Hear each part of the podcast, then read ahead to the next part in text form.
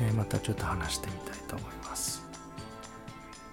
え、前回あの思考がどこで生み出されているのかっていう話をしたんですけど、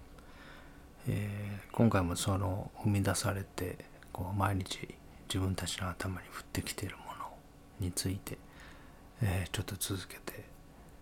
話してみたいなって思ってます。でなんでこの思考についてこんなに時間を費やして話しているかっていうと、まあ、やっぱりそれはこの今起きていること今この自分に訪れてる2つ目の世界にマイナス20点を出してるのはこの思考なんですね。やっぱりそれはそう考えそう考えざるを得ないでこの降ってきてる思考には共通のこうパターンといいますかね定のこう癖というか傾向があると思うんですよね。で一つ紹介したいのはですねニューメキシコ州立大学の心理学の教授のデイビッド・トラフィモさんが2004年に発表した論文でこういうのがあるんですね。400名の大学生に、えー、人にしてあげた親切な行動と人にしてもらった親切な行動を紙に書き出してくださいっていう課題をやってもらったんですね。でそうすると35対1でしてあげた行動の方を覚えていたっていう研究結果があるんですね。なので私たちがこう今まで人にしてあげたことと人にしてもらったことを覚えてますね。でその覚えてるものは実はしてもらったことは35倍にするかしてあげたことを35分の1にしたら実は実際に近くなるっていうことなんですね。それぐらいこう偏ったものの見方をして偏ったものが、えー、そういう傾向のあるものが毎日頭の中に降ってきてるっていうことですね。でこういう一定のパターンについてある程度仕組みを話していくっていうことで自分自身が理解が深まっていけばいいなっていうふうに思ってます。でこれまで話してきた分離させて所有して比較していくっていうこの、えー、一連のサイクルが恐れ場が作り出してる恐れでどんどんどんどん回っていくっていうことを話してきました。でそこから生み出される典型的な世界観が懲罰的世界観だっていうところも話してきたんですね。でもう少し細かくその思考について、えー、大の連合への演算ですねそれについてちょっと考えていくとこの思考していくところでいくつか特徴があると思うんですね。えー、まず最初に言えるのはこう過去の経験とか過去の知識とかこう過去の集積を使って演算してるっていうことですね。なので古いものを組み替えたり古いものによって解釈したり過去のデータベースで行われてるっていうことがまず一つ特徴ですね。未知のもの新しいもので演算してるわけじゃなくてすでに終わってしまったもの古くなってしまったもの固定化したものを使って演算せざるを得ないっていうことがまず一つ目ですね。で二つ目はやっぱり二分法だっていうことですね。一本線を引いて分離させて二つにものを分けてどちらかで比較して差異を感知していくんですね。どちらかですね。だからオール・ワナッシング白か黒かの世界ですね。本当の一つ目の世界はさまざまな要素がこう入り乱れながらその要素も刻々とこう変化しながら移ろっていってるもの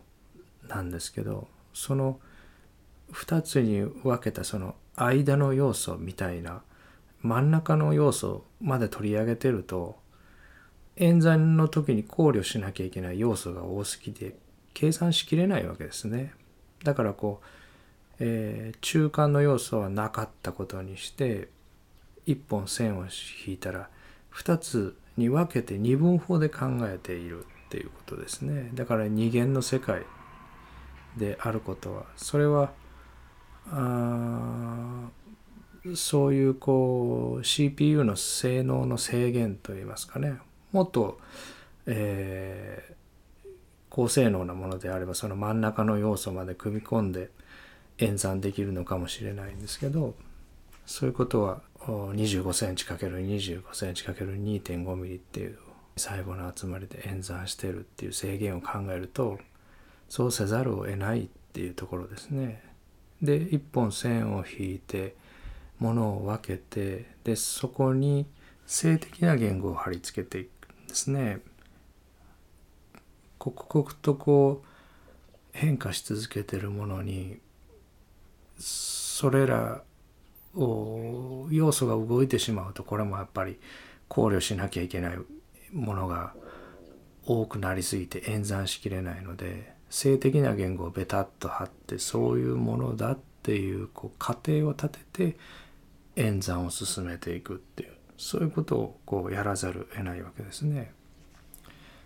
で差異を比較して似ているものがあればバッとその輪を広げて全体化してしまう。あ前一般化っていうふうに話してましたがね。こう自我の好きな言葉その全てとか全部みんないつもばっかりまたみたいなですね。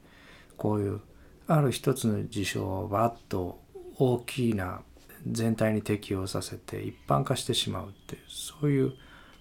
やり方。ですね。で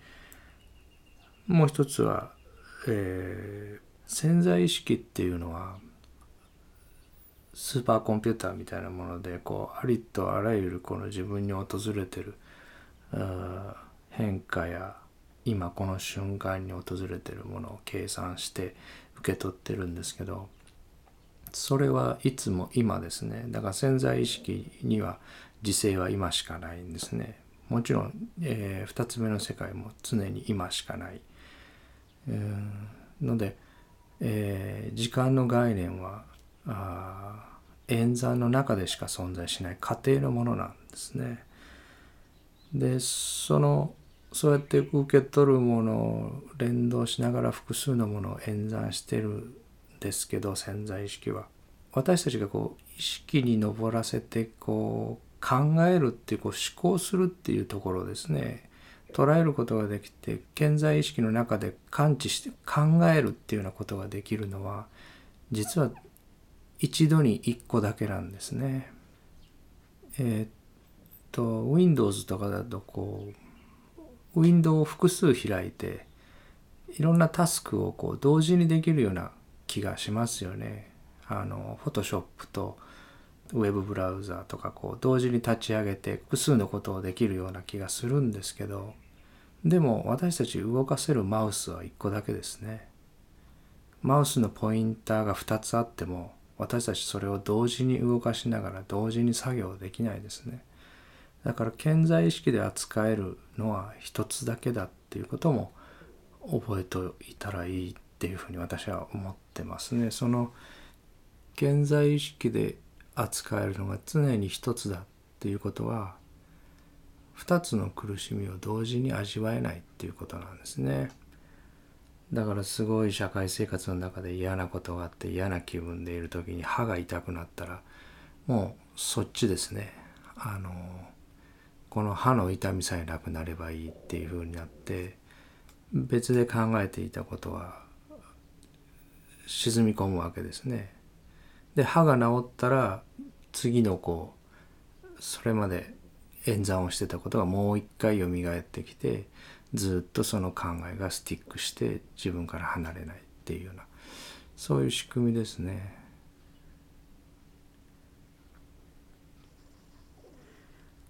だそういうものをこうなかったことにして別の焦点に移そうとして依存とかですねそういうものをにはまっていくっていうことですね。で今日ここまで話してきたような、えー、仕組みを使っていろんな演算をしてその演算結果が降ってきてるわけですけどその降ってきているものいわゆる3つ目の世界のものですねと2つ目の世界を分けて考えていく分けて捉えていく違うものだっていうことを知っているっていうことその大切さを話してきたと思うんですね。今まで話してきたような仕掛けで本来2つ目の世界には存在しないものをこう次々と作り出してるわけですねこの連合屋が大脳の連合屋がですね。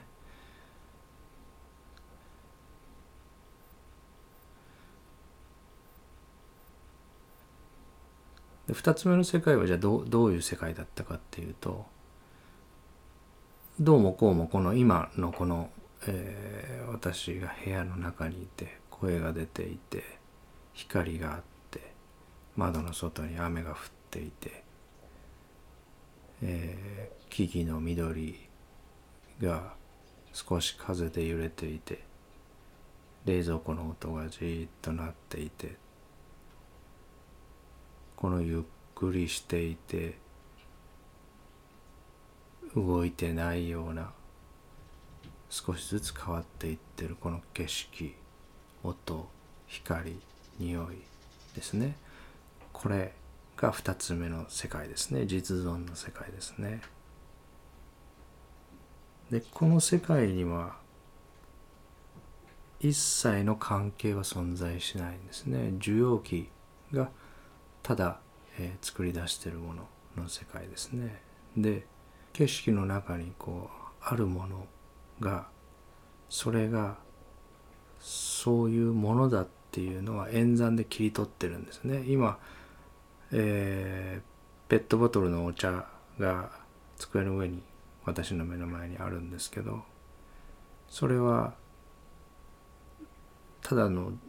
他の風景と同じ像の一部でそこから別の画像左右の画像との色の違いなどを把握してそこの部分をペットボトルだっていうふうに台ので切り取ってるんですね。なのでそういうことをする前の世界っていうのには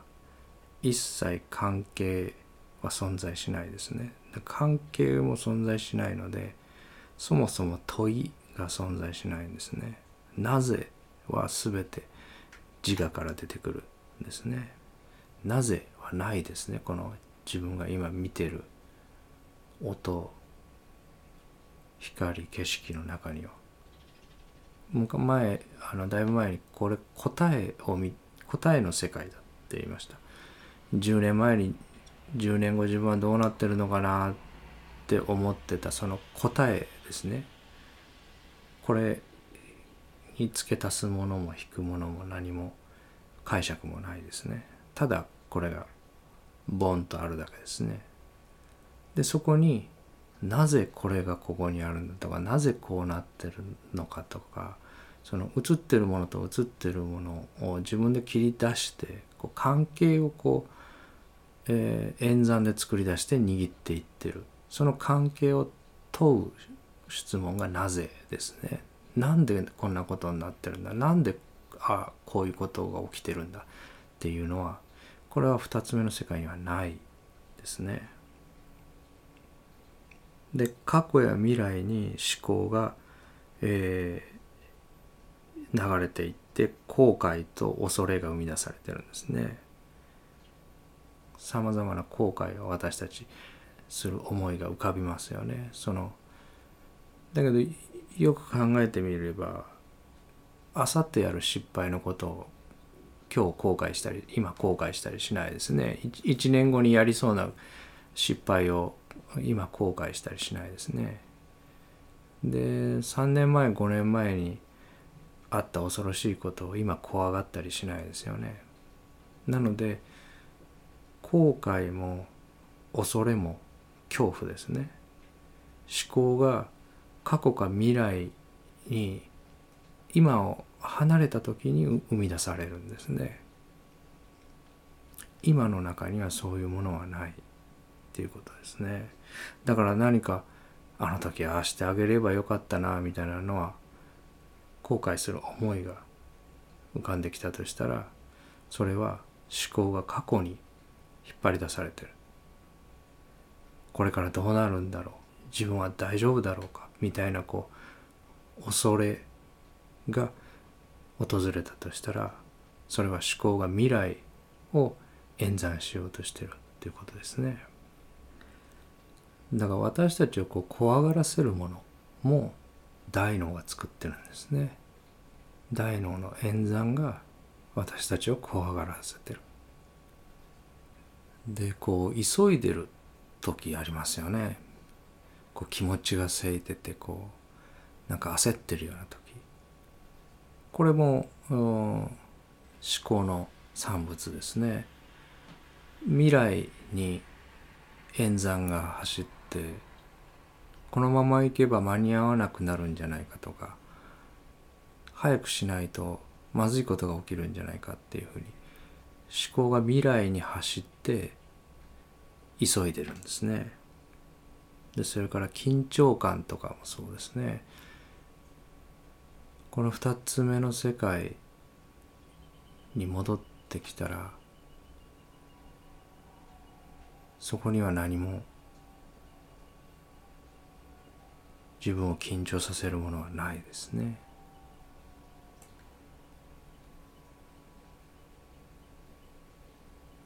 で分離させて所有して比較するっていう動きなので、えー、何か周りのものをこう見下したりバカにしたりっていうのも思考が走ってる時思考が走ってるサインですね。二つ目の世界は完全に平等なので私という存在と道端に転がって落ちてるサンダルと一緒の価値ですね。それがこうすぐ見下しますよね周りのものをね差異を受け取る仕組みなので差異を感知して計算する計算機なので自分の方がこういいっていうふうな計算をすると安全度が高いような気になってえそういう演算をしたがるんですね。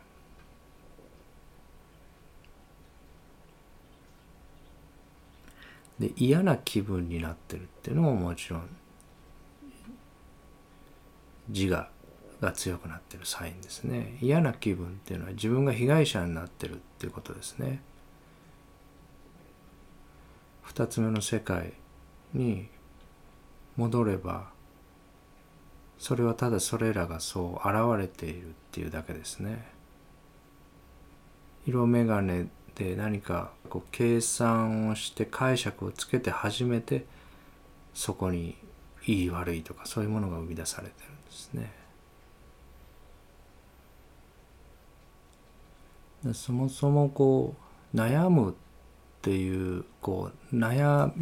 み事みたいなのは自分っていう分離があって初めてその自分にマイナスなことが起きそうだって言って悩んでるわけですね。なのでこう思考の演算の中にしか存在しないですね悩みっていうものは。でやっぱりこう演算してこうここがまずいここが足りないっていうふうにずっとこう降ってくるのでこうそれにこうそういうものが強くなっててるとどんどんものが増えていきますね。えー、自分のこ心ともの量っていうのはある種自分の心の状態を表すバロメーターになってるのかなっていうふうには自分は思ってますね。こう混乱してる時っていうのはこう物が欲しくなるし実際にこうえー、ものが増えてしまうですね。過剰なもの？グロテスクなものとかこうえぐみのあるような表現とかきついものとかギラギラしたものとかですね。そういうものも思考の産物ですね。二つ目の世界はこう地味ですねとってもね。こううん地味っていう言葉もちょっと違うな。えー、っと鮮やか色鮮やかなんですけどこうなんかこう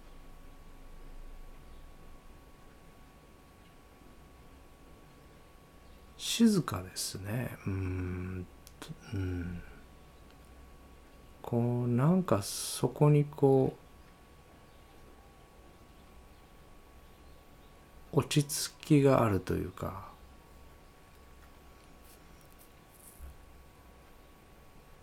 何もこう要求していない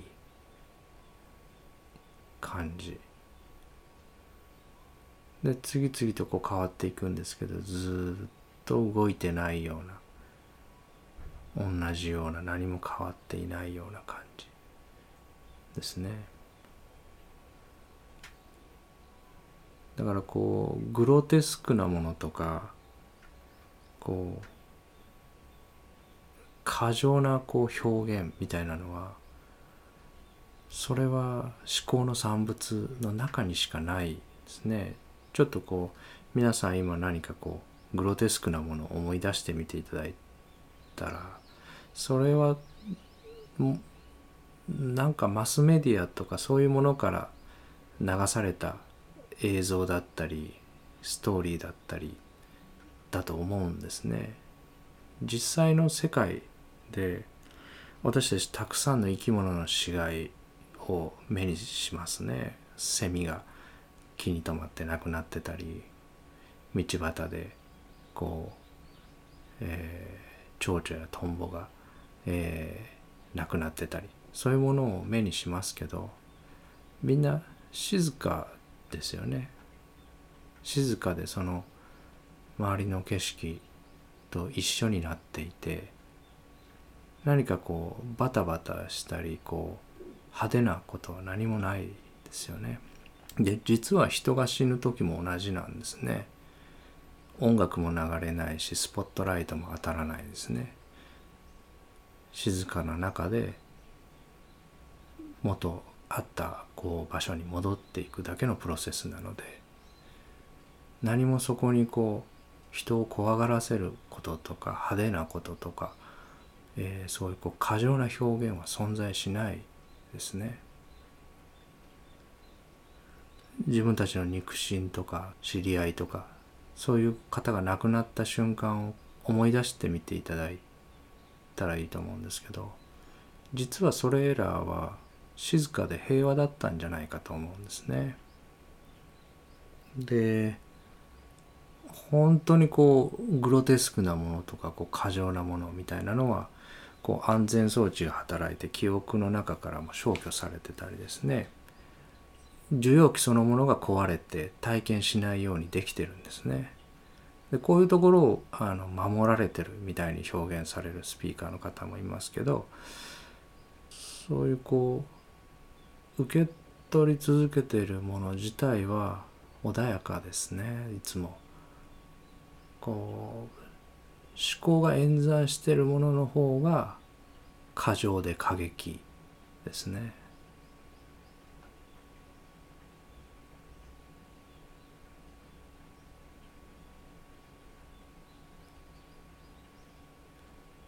だから歌謡曲とかの歌の歌詞とかですね。こうベタベタとして過剰な感じですね。その詩の内容がですね。それから映画とかああいうもののストーリーとか画像の表現とかもですね。ことさらこうコントラストをつけてこう引きつけよう引きつけようとしてすごくこう実際のこの2つ目の世界よりもギラギラしている感じって言いますかね。そういうものはないですね。この2つ目の世界にはね。うん、それは自分が死ぬ時までないっていうことなんですね。ずっとこのすごくこう淡々とした穏やかなものだけがあるっていうことなんですね。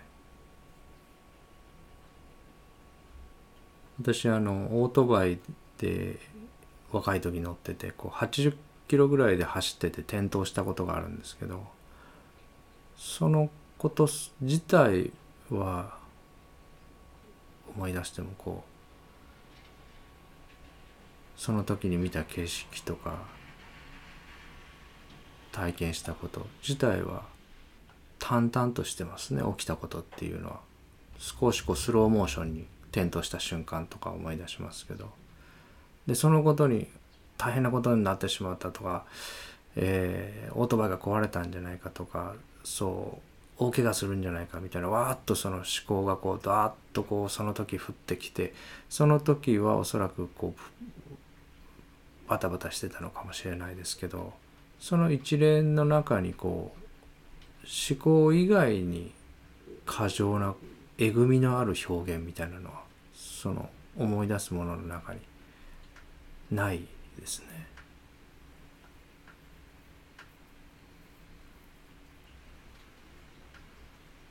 で周囲のものとの分離感が強くなるとこ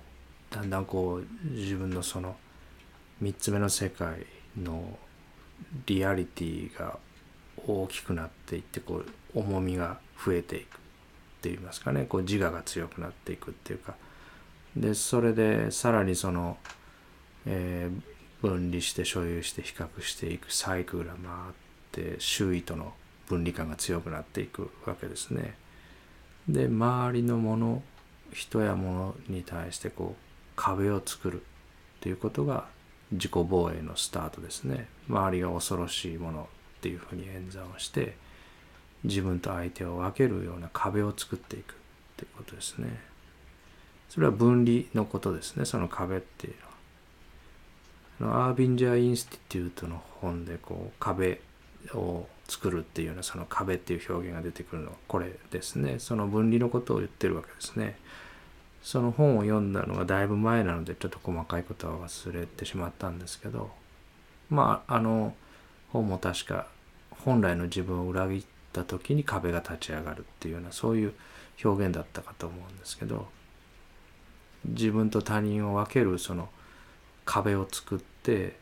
世界から自分を孤立させていくっていうことですね。でそうやって分離させることで自己防衛をスタートしてその壁の外にいるものは加害者であり襲撃者であるっていう認定を下すわけですね。でそれから壁を立てれば壁の中に外からの援助やそれから情報が届かなくなりますよね。でそうするとより少ない情報で演算しないといけないので妄想がどんどんどんどんこう強化されていくわけですね。壁の外ではこういうことが起きてるんじゃないかこういうことを私に向かって言ってるんじゃないかって言って、えー、自分で壁を作ってこう外のものをシャットダウンしてるんだけど外で何が起こってるのかを不確かな情報でどんどんどんどん演算していってその壁がどんどんどんどん高くなっていくわけですね。自分を分離させて壁を作って外の世界と自分の間に壁を作って恐ろしいものから離れられた気になってるんですけど実はそれは自分を孤立させる作業で壁を作って空からも敵が来るかもしれないって言って頭の上も覆ってしまえば真っ暗な中で自分がポツンと一人ですねでその壁の外の人は普通の世界を明るい世界の中を過ごしてるっていうこう自分を守りたいのに自分が閉じ込められるっていうこうあべこべなことが起きるわけですね。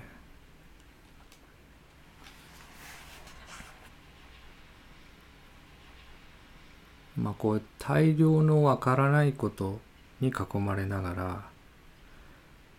なんとかこうサバイバルしようと思って一生懸命読んでくれてる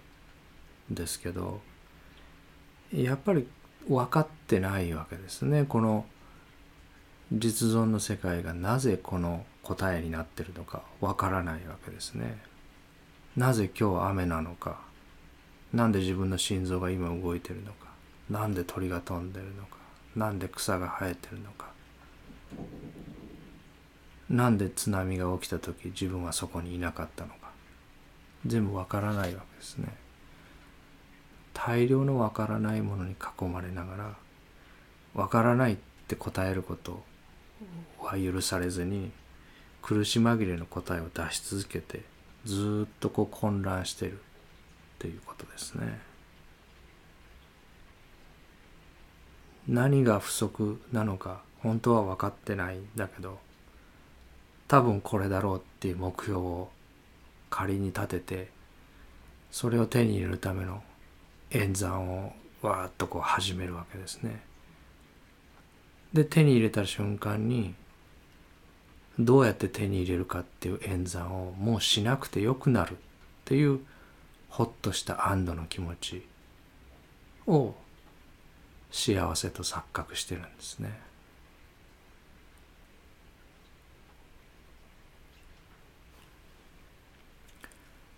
今この立ち上がってる実存のこの2つ目の世界から何を変えればより良くなるかとかどうすればこう改善されるのか何が問題なのかっていうのを見つけて演算するシステムがマインドなのでそれはもう今には入れないですよね仕組みとして。今から離れる計算をする仕組みですよね。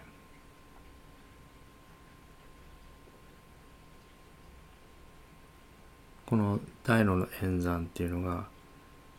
問題点ダメなところ嫌いなところを見つける仕組みって言いました。なのでこの思考が完璧に運行されこうただこの立ち上がってるもの。これをまあついこう完璧に運運行されてるみたいなこういな言葉をこうパッと軽はずみに出てしまうんですけどこうこれ完璧でも不完璧でもそれラベリングですね。そんなこともいらない。そのこのただ立ち上がってるものにこれが完璧だとかこれが不完全だとこれが問題だとかそれで自分でなんか切り出してきてそこをどうするかって言って騒いでるですね。問題だ問題だってある事象を取り出してきて騒ぐ人が問題の創造主ですよね。でそれは今から今じゃない瞬間を妄想してそこへこう向かっていくこう離れていくこう動きなんですね。だから今に不幸を見つけ出す装置で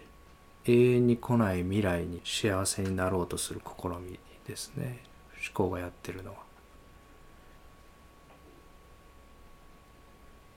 結局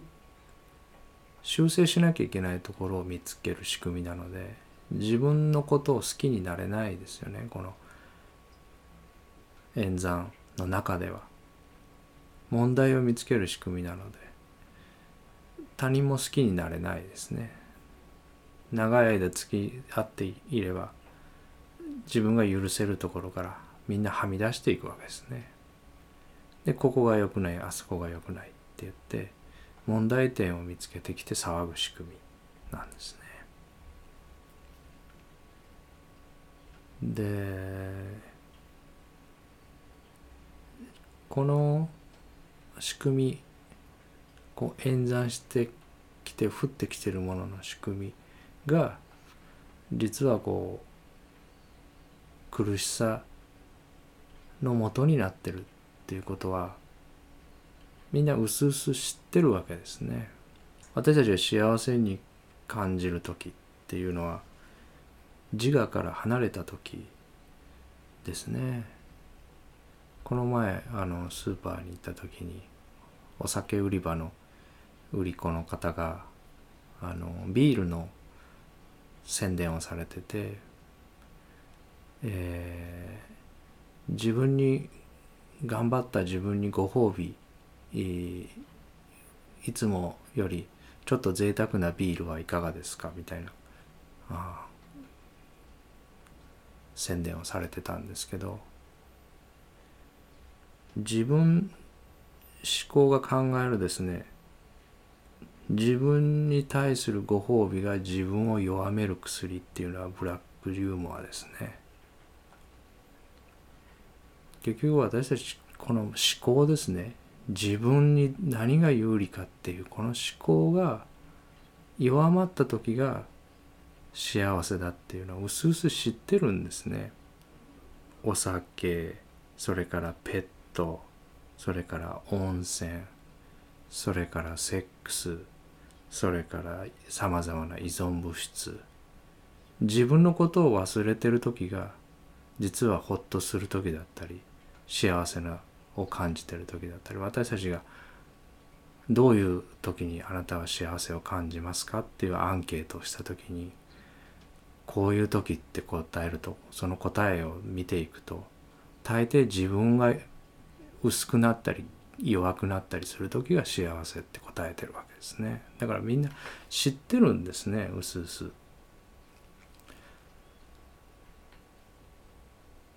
でここまでその私っていうものは存在しない。思考もあなたじゃない。体もあなたじゃない。っていう話をしてきました。でなんでそんな話をするんだあんなに苦労して大学に入ってあんなに苦労して働いてあんなに苦労して子供を育てて俺がこれだけ頑張ってきたその俺が幻だってなんてひどいことを言うんだって思われる方もいるかもしれないんですけど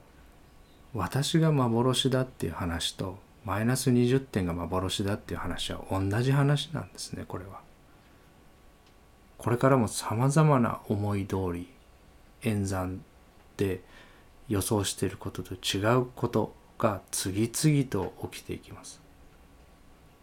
傷つきましたねその傷治すにはこの薬みたいな話はその場しのぎですねそのあなたが幻ですっていう話が根元の話でこれしかないですね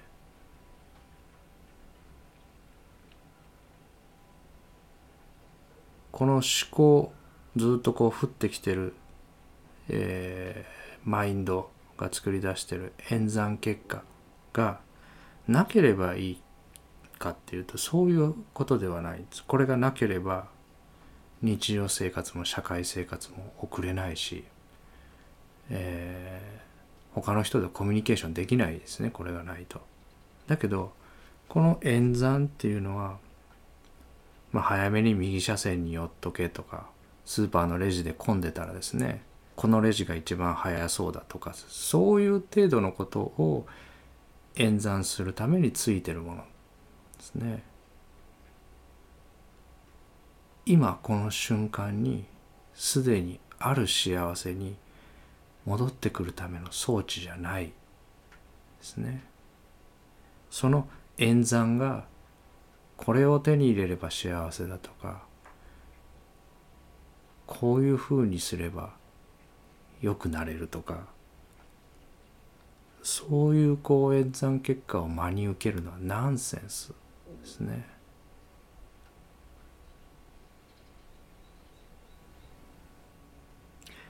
こういうこう何がこう3つ目の世界のものなのかっていうこと。例えば前世だ来世だ UFO だって言われるとそれは3つ目ですねってすぐ分かるんですけどこう自分がこう急いでる時とかそれから緊張感が高くなってる時とかそれから嫌な気分になってる時こう悩みを悩んでる時とかこうなぜだなぜだってこう関係を問うている時とか何か後悔してる時とか未来に恐れを考えてる時とかそういう時が自分が2つ目の世界から離れて3つ目の世界の重みが大きくなってる時だっていうことをそういうことをこう分かっていたいっていうふうに思っているのでちょっと今回はそこを話してみました。